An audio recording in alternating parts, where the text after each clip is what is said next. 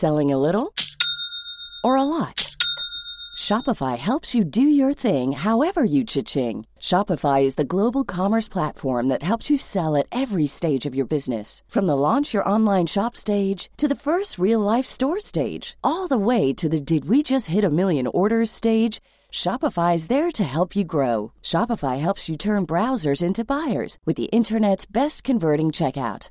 36% better on average compared to other leading commerce platforms because businesses that grow grow with Shopify. Get a $1 per month trial period at shopify.com/work. shopify.com/work. Hey, it's Ryan Reynolds and I'm here with Keith, co-star of my upcoming film If, only in theaters May 17th. Do you want to tell people the big news? All right, I'll do it. Sign up now and you'll get unlimited for $15 a month in six months of Paramount Plus Essential Plan on us. Mintmobile.com slash switch. Upfront payment of $45 equivalent to $15 per month. Unlimited over 40 gigabytes per month. Face lower speeds. Videos at 480p. Active Mint customers by 531.24 get six months of Paramount Plus Essential Plan. Auto renews after six months. Offer ends May 31st, 2024. Separate Paramount Plus registration required. Terms and conditions apply if rated PG. There's never been a faster or easier way to start your weight loss journey than with PlushCare. PlushCare accepts most insurance plans and gives you online access to board-certified physicians who can prescribe FDA-approved weight loss medications like Wegovy and Zepbound for those who qualify. Take charge of your health and speak with a board-certified physician about a weight loss plan that's right for you. Get started today at plushcare.com slash weight loss. That's plushcare.com slash weight loss. plushcare.com slash weight loss.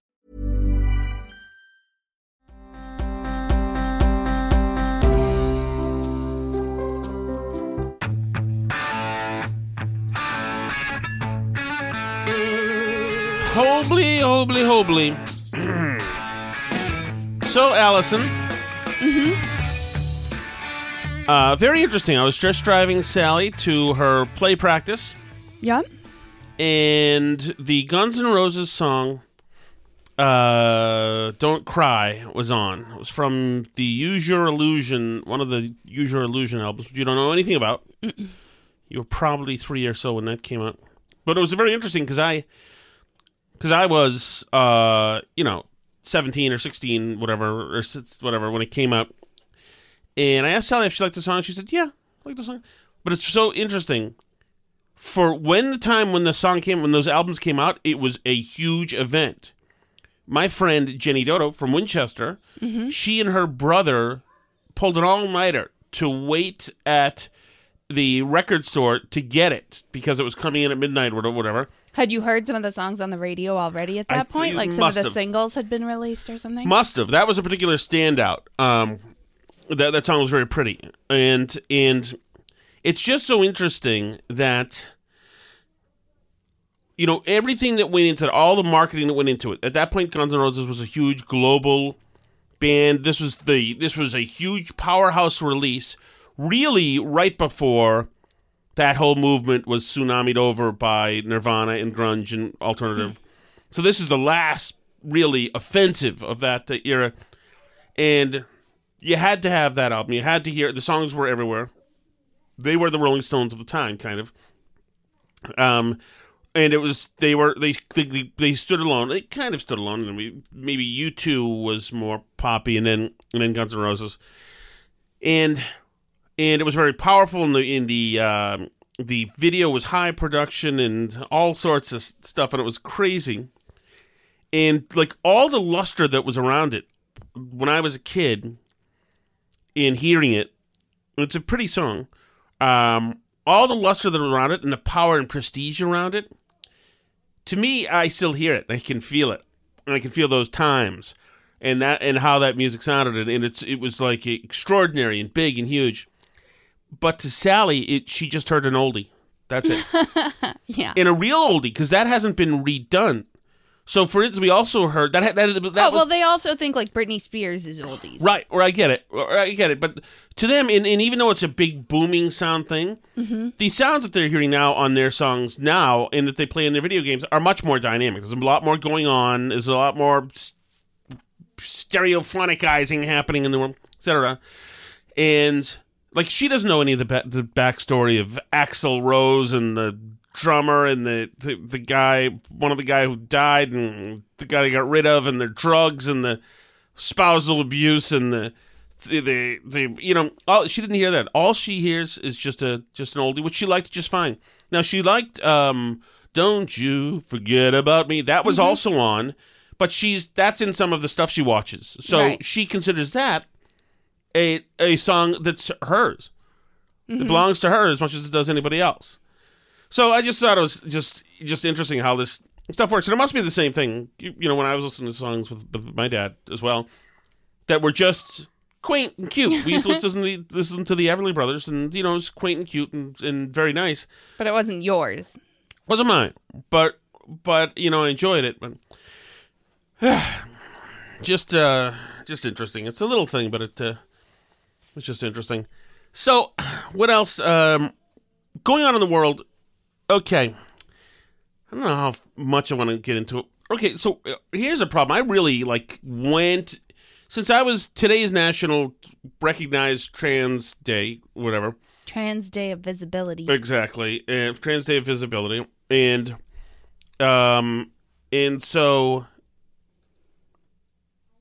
this, of course, this whole movement has seeped into everything. Joe Biden said we want to make sure that to do trans rights and and this, this, this, this, this, and this. Here, I'll actually I'll, I'll let you hear uh, part of this. Part of this um, part of what uh, I, I had all this stuff open earlier in the day, of course, when I was doing it. But he said that essentially we want to make sure that we're making progress in the military, in sports, everywhere. He went all down for this. And of course, they had they brought in uh, the the guy who won Jeopardy at to, White, to the White House today. You mean, had- I think you mean the first female Right. winner of Jeopardy. Exactly. I mean, that, that, that of course, is, is nonsense and ridiculous. So it's interesting that the the initial goal here is tolerance, peace, love, understanding, right? Mm-hmm. But nobody, they're not stopping at any of that.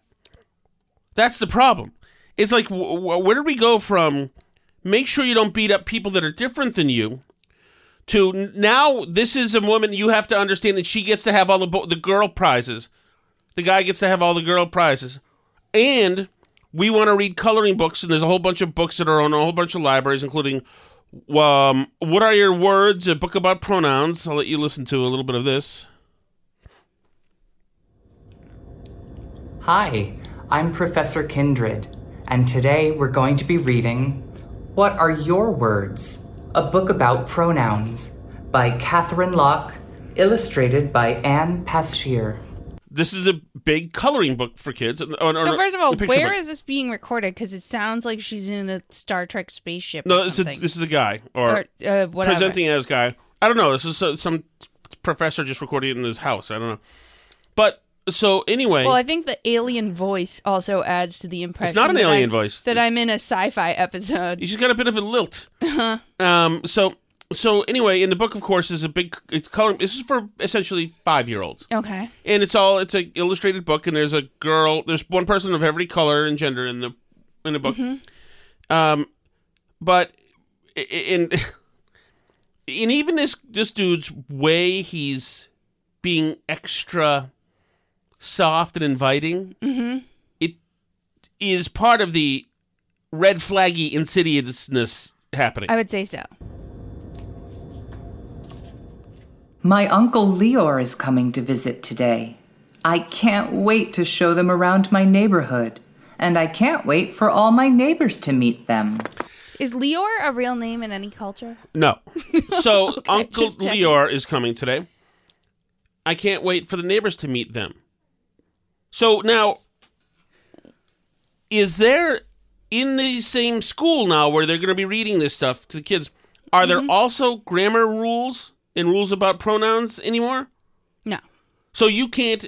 If I say Alice was going to the store, Stop and- being so upset. Language and- evolves. and- Language always evolves. and Why they are you so they were- attached? so okay, so there's no way to differentiate plural. No. because you you get to use any one of them that you want. Yeah, you can use anything. Leor is my favorite uncle. They have many beautiful, colorful hats. The garden at their house is magical. They are a biologist and look at teeny This is for tiny living things under a microscope. I learn a lot from Uncle Leor. like that people can be described by more than what they look like or what they do. In fact, there are lots of words to say who people are and how they feel. Some of those Now, wait a second. There are lots of words to say who people are and how they feel. Is this they as in a single man again? No, that's people. Okay, so this is people. Okay. So this is used For in the people old to describe the how old they tra- feel. The old traditional Yes. way. Okay. words are pronouns. Pronouns are words that can take the place of your name, like I, me, you, she, he, or they. And now, if if this author had a sense of humor, they would actually go through all 563 of them. You just keep going. Uncle Leor knows how important my words are to me because I am always growing and changing, and some of my words change with me. So every time they visit, they ask, What are your words, Ari? Some of my words change with me. What exactly game are we playing here? You can pick your words any old day. Can you also pick, by the way, like adjectives for yourself?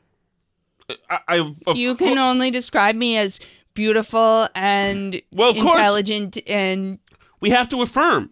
okay. That's what they're saying. You have so to you affirm. can't use any adjectives about me either that I don't like, or nouns, or anything else. I I assume not.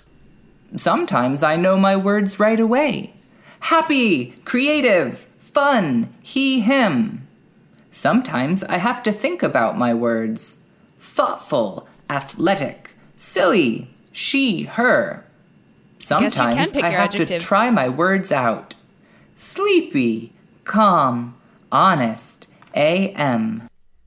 A M. E Y, and the other word is E M. A M. So that if Uncle Leor, for example, went by A M, you would say Uncle Leor came to my neighborhood today, and I introduced M to the neighbors. Correct. really liked seeing But my remember, house. so I don't know. You can't see it. So let me try to show you. So this is. See that little kid? Mm-hmm. That's the voice he's doing. So he's speaking on behalf of this other five-year-old, just like Yeah. you or me in the class. Who definitely comes up with the idea that they want to be called A M. Right. But hey, you know, this little boy, girl, they, them, d- wants to say these things, so I can too. Sometimes I just use one set of pronouns. Sometimes I change my pronouns. Sometimes I use all the pronouns I can think of. My pronouns are like the weather. They change depending on how I feel. Not to nitpick, but I'm not sure that's what the weather does, by the way. But, so what is this? Encouragement to just use the flourish. And we'll affirm you. Anything you say, Child King, we'll we'll undergird it immediately. Right, it's like the We'll- Twilight Zone Yes. episode with the kid that's completely Yes. in charge of all Now of I'm. Zizor. Okay, Zizor. All right.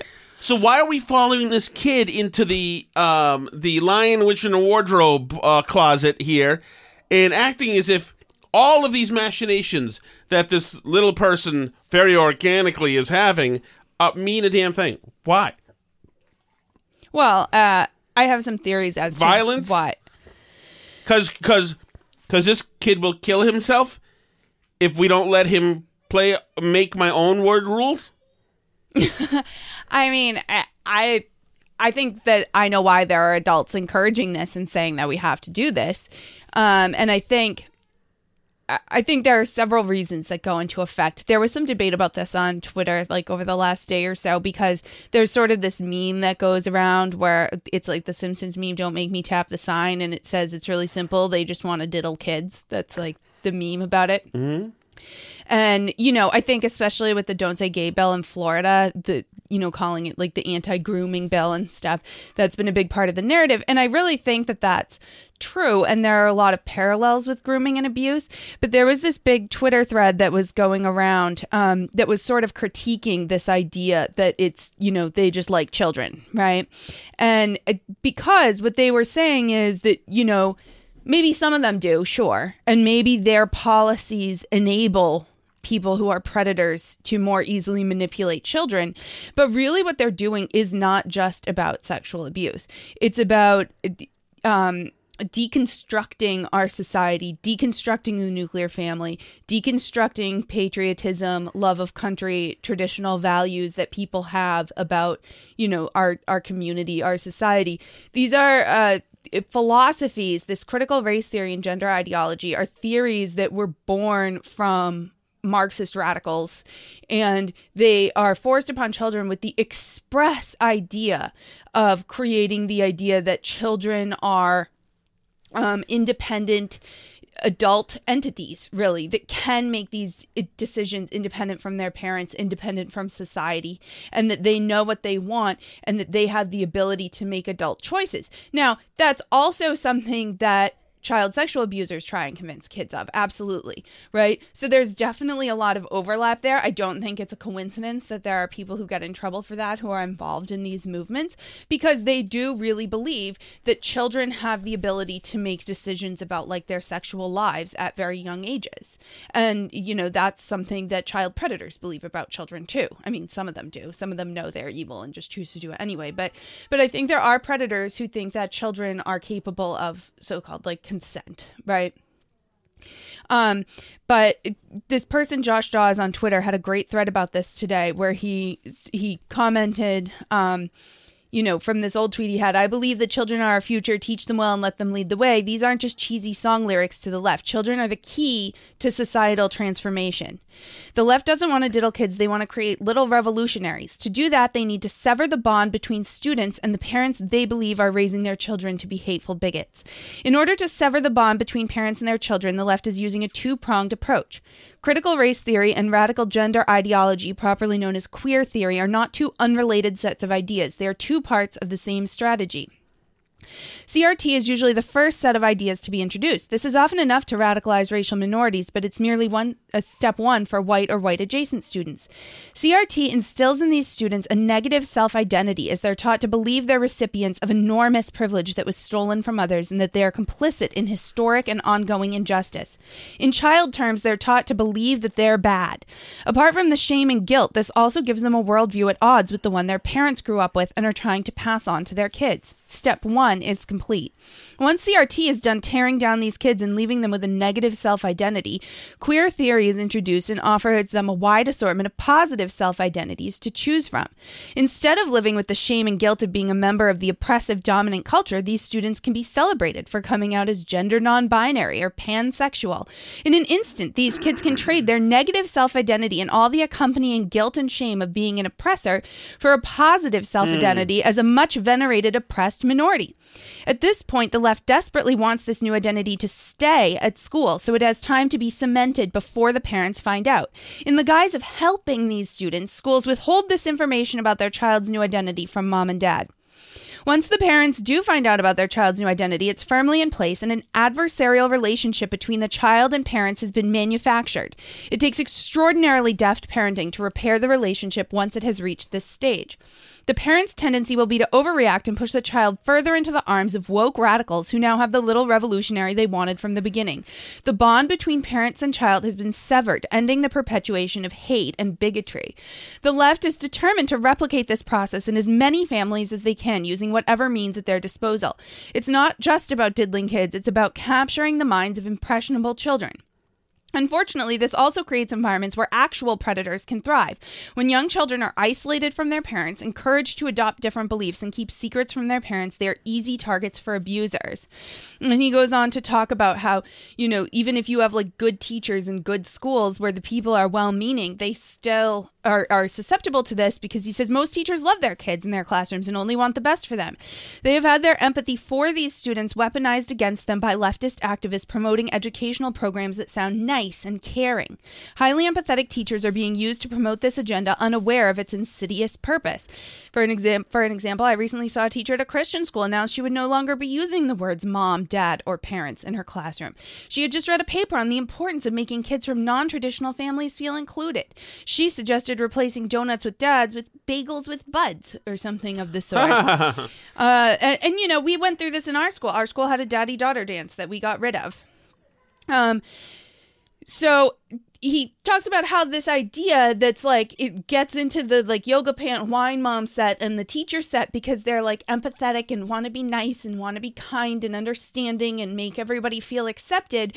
But they're being used as tools of this agenda that whose goal is really to destabilize society as a whole. We know that nuclear families stabilize societies and give kids the best start in life. We know that black lives matter has as a stated goal to dismantle the nuclear family uh, because they see it as like a Western colonialist worldview. This is stuff that that really is is threatening to democracy if we're going to play the left game of talking about things that are threatening to democracy.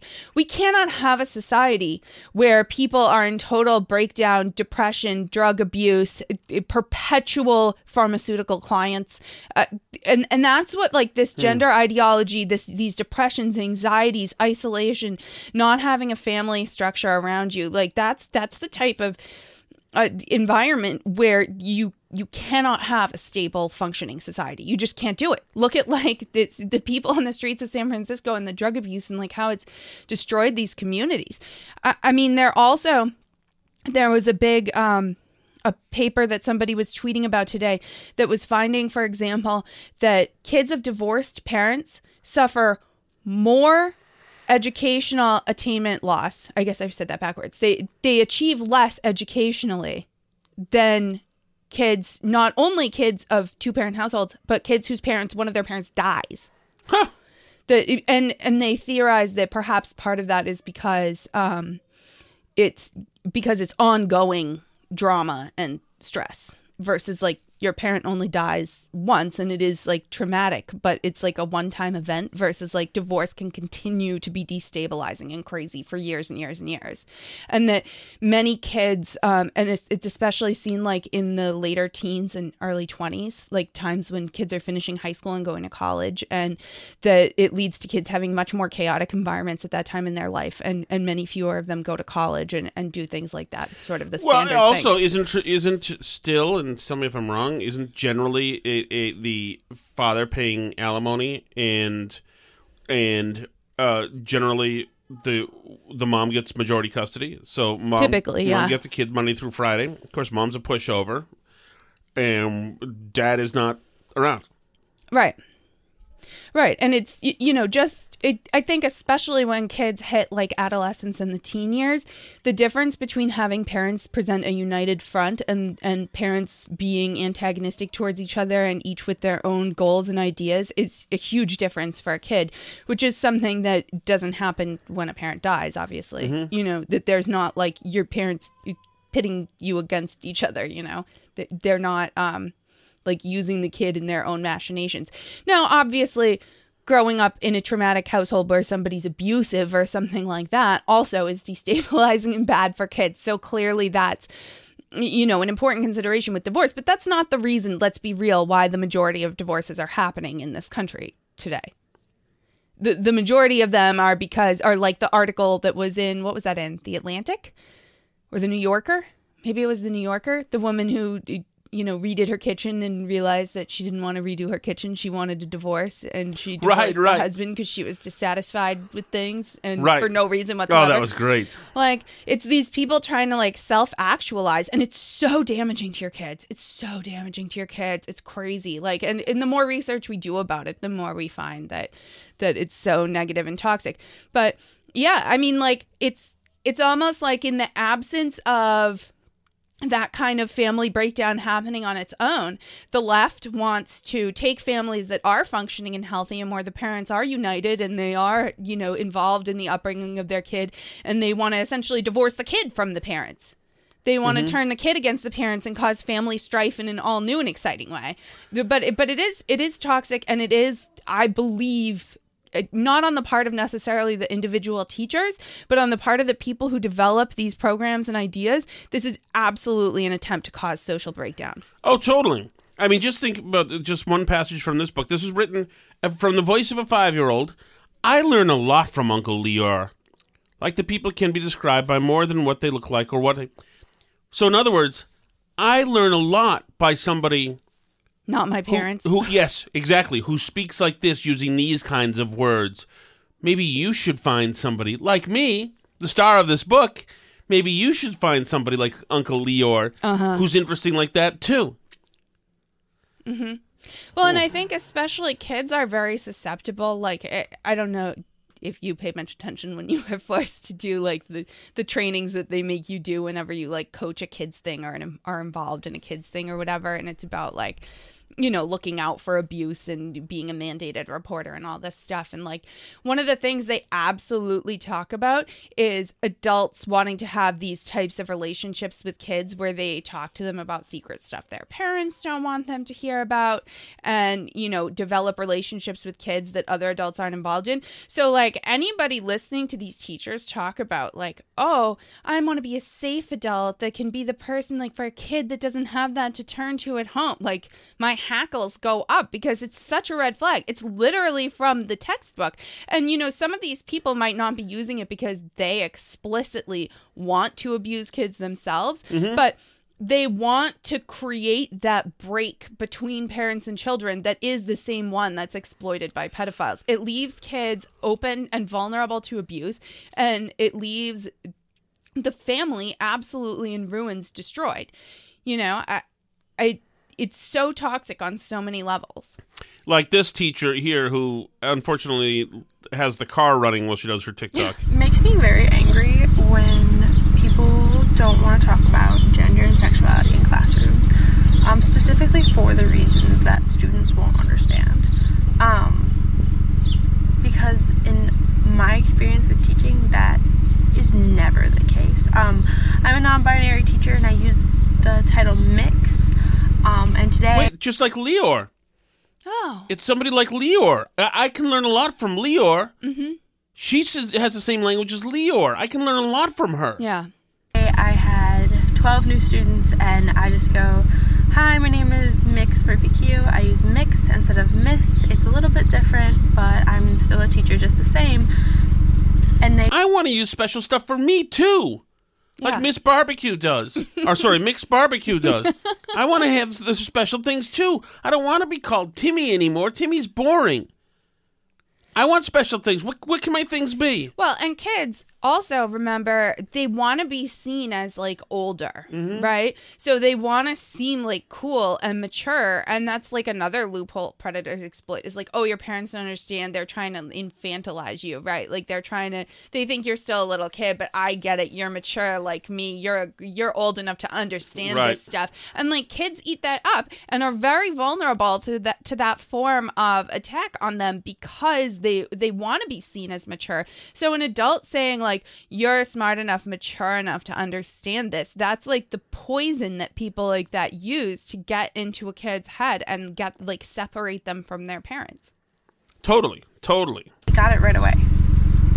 I got mixed instead of missed all day, um, and it makes it it confuses me when people use that um, excuse that children won't understand because students are very intelligent and they're learning all day.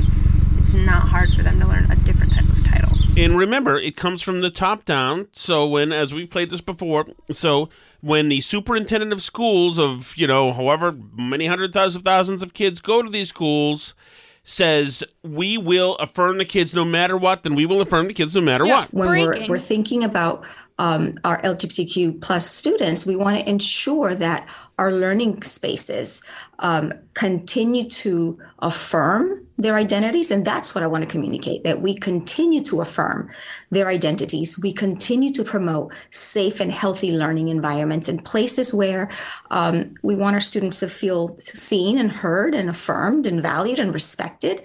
And we're going to continue to do that. So I just can't believe that they, that all of these like activisty people don't understand that kids just take what they tell them because they believe teachers and principals and authority figures. So yeah, yeah, if you tell them that you're mixed barbecue or whatever we Right. decided this person is called, mm-hmm. that like yeah, they'll believe you because you're a teacher and you're an adult and it's what you think kids just like happened to the kids in your classroom just happened to agree with the stuff you taught them no you taught them that because you're a weird creepy mf'er who who has this need to feel validated by kindergarteners Mm-hmm. It's so messed up. Like you taught them that, and then you're like, "Wow, they totally get it." Like, no, you just indoctrinated them with your crazy.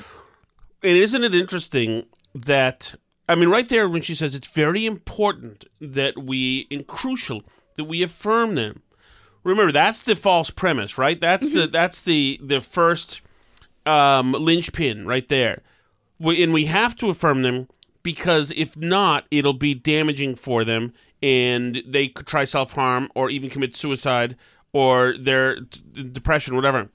And that's where the lie is, because they'll tell you they have the data, which show which is which is uh, massaged, of course, to make it look like, you know, that the idea that if they don't, if you don't immediately affirm, then these kids will be suicidal is not true. Mm-hmm. These kids are in trouble emotionally. Some are just looking for attention. Well, and you created the problem to start with. So, yeah, you've created a new mental disorder. And just because you caused the mental disorder doesn't mean that it's not real to the person having the mental disorder. Like, that's one thing we've learned is that, yeah, you can create gender dysphoria in people who didn't have it before.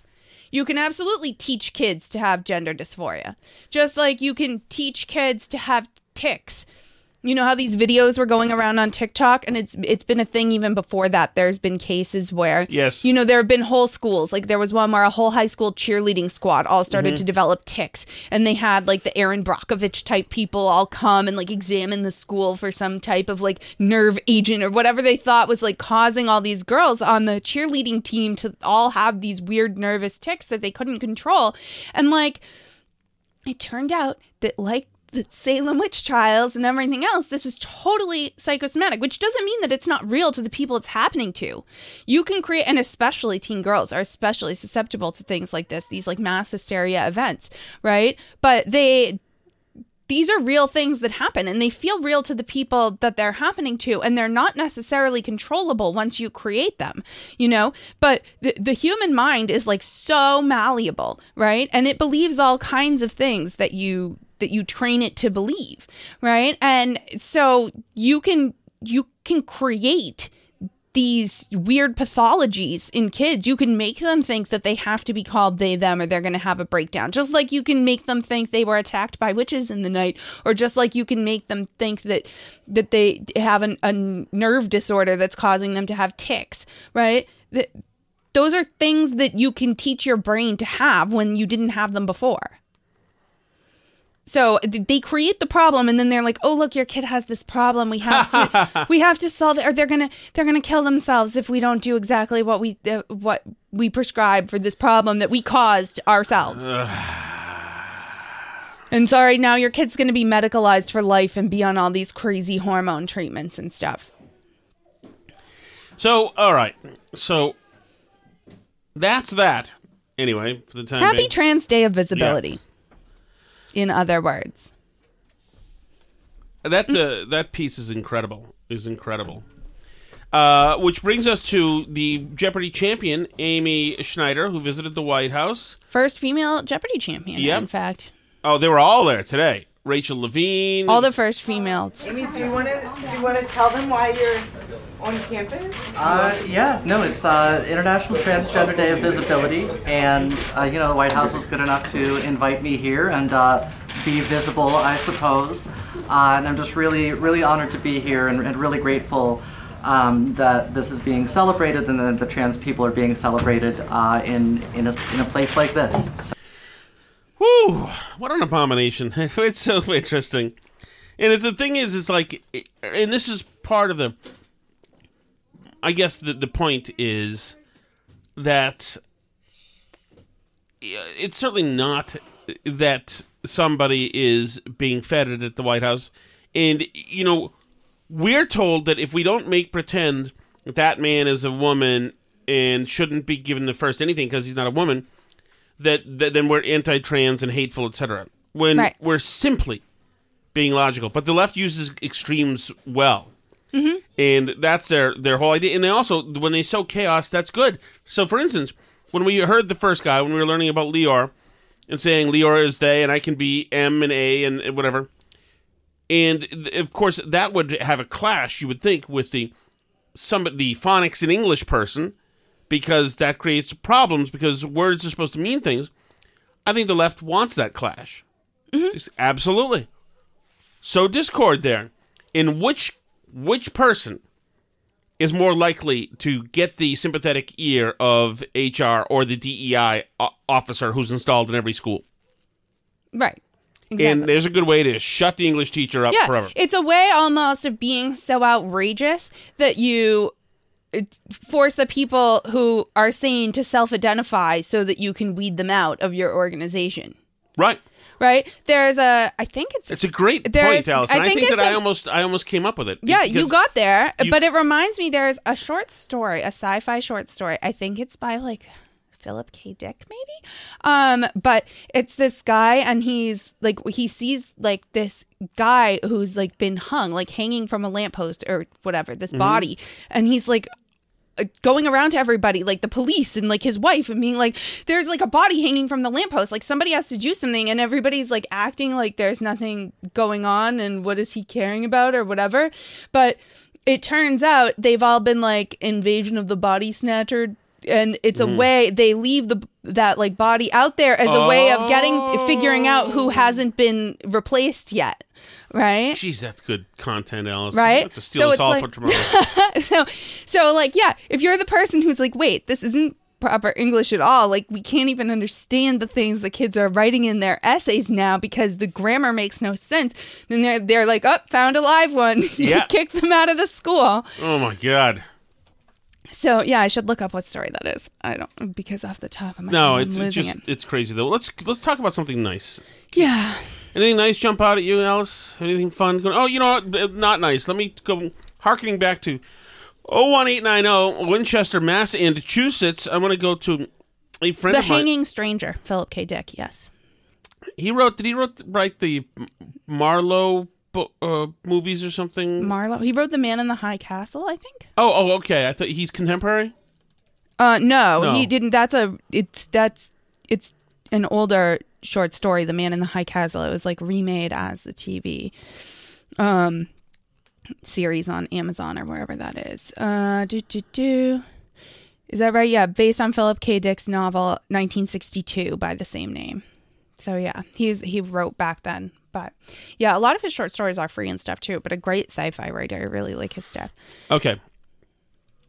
Oh shit! I'm damn sorry. Everything okay over there? Yeah, I'm just trying to sign on. I've got every everybody. I've got four different Google accounts in this thing. I don't know the Um, password. I don't know the effing password. Just sign in, Dink. Oh, there we go. Um, so anyway, this, there's something else that I wanted to talk to you about while you're doing that, which is that uh, this is like an, a slightly older story. The first news story I could find about this goes back. There have been people writing about this going back to like 2018 or so, but it was making the rounds on Twitter today, so I was like reading about it. Uh, the premise is that there are things called micro cheating that can damage your marriage, even if they're not cheating, cheating. Okay. And the examples that they use are um, looking at an ex's social media accounts, sending emojis to people other than your partner, saving the contact details of someone of the opposite sex under a fake name, um, oh, so far, I don't think I do any of these. liking people's Instagram and Facebook re- posts repeatedly who aren't your significant other. You know- Well, like going through people's Instagram, right, and like liking every time they put up swimsuit pics of like some other chick or whatever.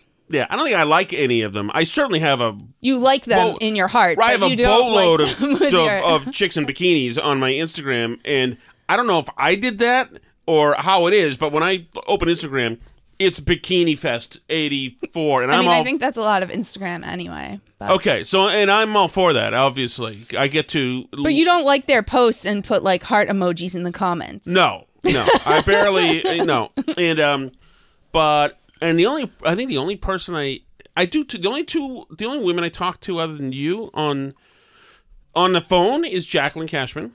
Mm-hmm. And um and and text is Hillary Chabot, both who I worked with at the Herald. And with with them, it's just sexual stuff. So, um, I'm not going to rise to take that bait. So, but this is controversial because some people think that this is a real concept, like micro cheating, that these are like little things that people do to kind of create a secret world from their husband or wife, right? And that that you're, you know, saving somebody's number or you know messaging with them on the side or whatever.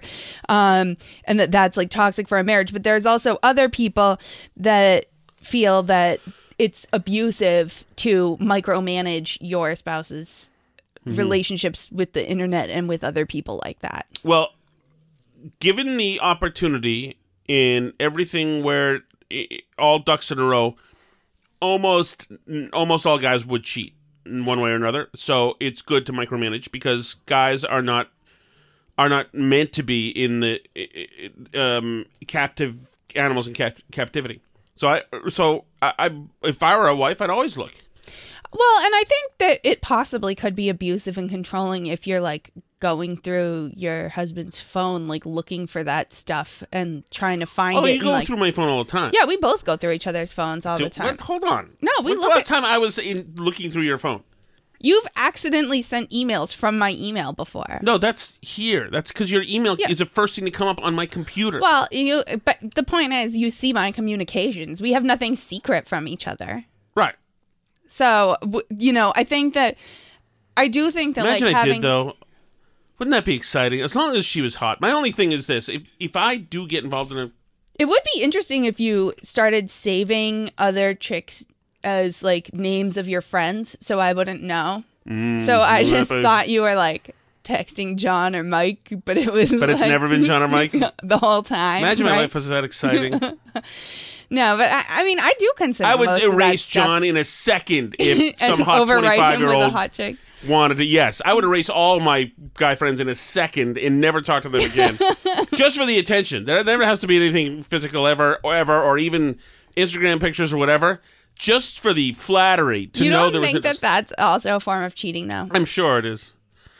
Okay, just check. But Alice, I am wretched. You know this. yeah. You know? Mm-hmm. I The know. next guy won't be. I assume. Uh, I don't want a next guy. I'm good. Oh, What do you mean? I'll never understand. what do you mean? I'm. I can't be with somebody else. Ah, Alice, you know what? You need to learn to move on like I have. I'm just kidding. Maybe I'll feel differently when I get the five hundred thousand dollars. That's so such BS that you're going to get it. Sucks. You could get it too. You never know. I know, I know. Believe me, I think about it. We're worrying people now. The, no, we have actually. I think our marriage is better than ever right now. Actually, I think so too. I think so too. The Why family that podcasts together stays together. No, it's not. Now it's not better. Ugh. I'm gonna rather hook up with Leor now. Sorry about that. So, were you using that time to look for something else that you wanted to share? No, what, I thought you were looking for something Oh, that you had saved or something else. I don't know. not really. Uh, Not really. I don't really have much. In, I mean, I mean, not that I just wanted to stay with the trans stuff, but I don't want to go back to the Chris Rock stuff. And you know, I got. yeah, I got- no, I hear you. So I want to read you. A Oh li- no! Yes, yes, yes. I was looking for something. It's this is why I'm I'm communicating with another woman from my past. oh yeah. Yes, and her name is uh I'll just use her first name. Her name is Monica from Winchester. Okay. Um Are you micro cheating? not micro cheating. Monica is somebody who grew up fairly close to me in Winchester, as a matter of fact, Mhm. who's in my grade, who was always very pleasant and lovely young lady, and is now um is now a mom and all that stuff. And but she's she's a conservative, as it turns out, and so she uh she says, Tom, really, you don't have to look much further than your old hometown to get some good material. Not only do they want non citizen voting, but want to allow non citizens to serve on town meeting. Hope you're doing well, enjoying your your emails. Oh, so she's. She's a Substack. Damn it! I don't want her to see how crappy my Substack is. Um, not always. It- Write a. Substack about the town meeting non-citizens. Maybe I will. So it says non-citizen voting in Winchester, what it means and who it um, uh, who it impacts. In advance of Springtown meeting, learn about the proposed article to allow legal resident non-citizens to vote in local elections. League of Women's Winchester Voters is uh, Network for Social Justice is setting this up. Talk about a way to destroy every last institution. Mm-hmm. They live here too. Shut up. Shut the frig up. God. God, I miss bullies. I miss it. You know, Well, and I mean, there are people like sorry, you have to choose where you live and where you vote. Right? Like that's Right. it. If Well, you're a what- citizen it- of one thing, you're not a citizen of something else. Just like, you know, we own property in Vermont, we pay the taxes up there, all that stuff. Actually, technically your brother does, to be fair, mostly. Um, but you know, he can't vote in the Vermont towns where he owns property and pays taxes. Right. The North End business owners can't vote for Michelle Wu if they don't live in Boston, even though they contribute to the society. I mean, like, society's full of people that contribute to stuff and don't get to vote on it. You know, I don't get to vote on the city council if I'm not elected to the city council. I don't get Right. to. Some towns have elected town meetings where you can't vote in the town meeting unless you're elected. We have an open town meeting, which Right, means every but it voter also- can. But Alice, also a non-citizen can vote and can in their country, no, well, but but a non-citizen can vote and can have all of the privileges of a citizen. by becoming a citizen. Exactly. There's a nice road for you right there to do it. Mm-hmm. It's right there. It's written out. It's you don't have to hide in the shadows to do it. You go to the little JFK building or the Tip O'Neill Yeah. building and You can get a nice photo op of taking the oath and everything. Exactly. Yeah. Exactly. There's a way to do it. You can be a citizen.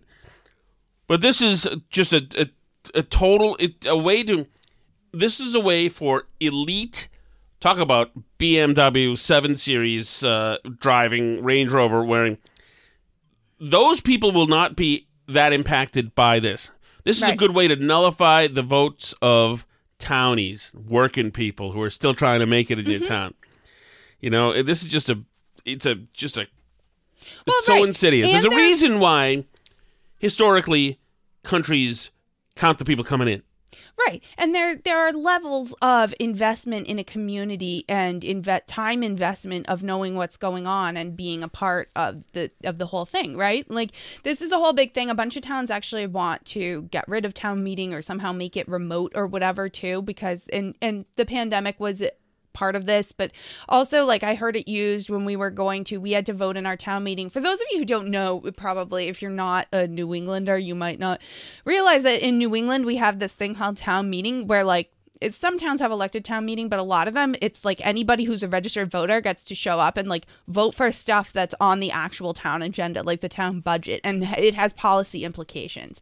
So, you know, you can show up and like vote for whether or not the town gets a new snowplow. Like you're voting on the new budget items, you're voting on like the police department budget yourself, like the people that live in the town.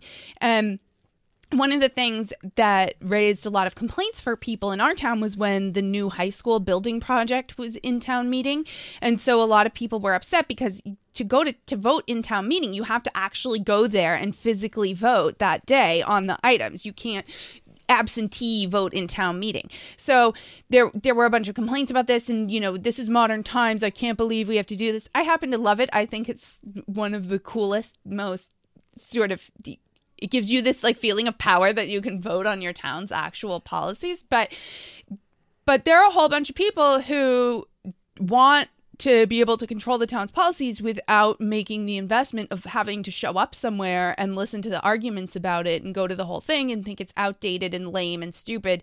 And you know, it's like the same type of people who want the experts and to run everything, who want Dr. Fauci deciding the policy. They just feel like, isn't there somebody who can decide this? Why are we letting the hoi polloi just show up and like vote on these things? It's absurd, right? And I, first of all, I think it's sad because I think town meeting's cool. So I, I know you think I'm lame, but, um, but I think that that these things are going to be phased out as especially millennials so and I guess millennials too eventually but like right now it's the millennials more so you know grow up and want to phase out these things because they just want to hire the professionals to run the town and they don't care to be involved. And my feeling is that we should have sort of concentric circles of involvement right? Mm-hmm. There's the people who just live in the town and they have freedom of speech and they can write letters to the editor in the paper if they want and they can talk to friends and neighbors about stuff. And then there's the people who are citizens who are registered to vote, who get to vote for elected leaders. If you live in a town with open town meeting, you get to go to town meeting. Then there are the people that are like elected to be on city council or Mhm. elected to be on the school board and those people are more involved and they have more control over stuff. So you know, you get to choose which part of the circle you're in. If you're apathetic, then you don't have to do anything. But then the trade off for that is that you don't get to be involved in the decision making. You know, I think it upsets some people that there are people that spend a lot of time and know a lot about local government and doing this stuff, and that they have more control over what happens in the town than the people who are, you know, binging stuff on Netflix. Uh, well, of course, and also this deference to credentials. God, enough of this. Mhm. Enough of this. One of the reasons I hate town meetings or, or uh, the alderman meetings they used to have is when they'd bring in the lawyer for the water and sewer person. It's like, God, shut up. Ugh, I hate them. I hate them. I hate them. I hate them. That's fine. Everything's good. I'm just going to think of Leor. You want to hear one thing to make you happy at the Yes. end of the show? Yes, you're not pregnant again, are you? No. That makes me happy. Um, this is uh from somebody named Dr. Thrasher on Twitter, which I don't Uh-huh. really know what he is, but he has a blue check mark, so I guess he's something. Uh, he caught COVID recently. It was obviously not his fault because he's a good person. It was probably your fault, but um, he wrote the following love letter to his vaccinated immune system and shared it publicly on Twitter. Dear vaccinated immune system, Today I am breathing freely after about a day and a half of fatigue and slight nasal congestion in my nose, during which I used only one tissue. I, it sounds like a rough ride. I had no sore throat, fever, or difficulty breathing. This is despite the fact that for the past two days I have tested positive for SARS CoV 2. What an asshole. Can we just go? I write this letter to you, my vaccinated immune he needs to be. He needs to obviously. with a sense of deep gratitude. Yeah, tree shredder. It goes on. He's very grateful I for hate him. I hate him. No, I'm. Everything else. There's a poem at the end of the No, there letter. isn't. There's no poem. All right, thank you, everybody. You can find us on Twitter at Burn Barrel Pod, Facebook.com slash Burn Barrel Podcast. Write us an email, burnbarrelpodcast at gmail.com. On our website, Burn burnbarrelpodcast.com, you can find all the places you can listen.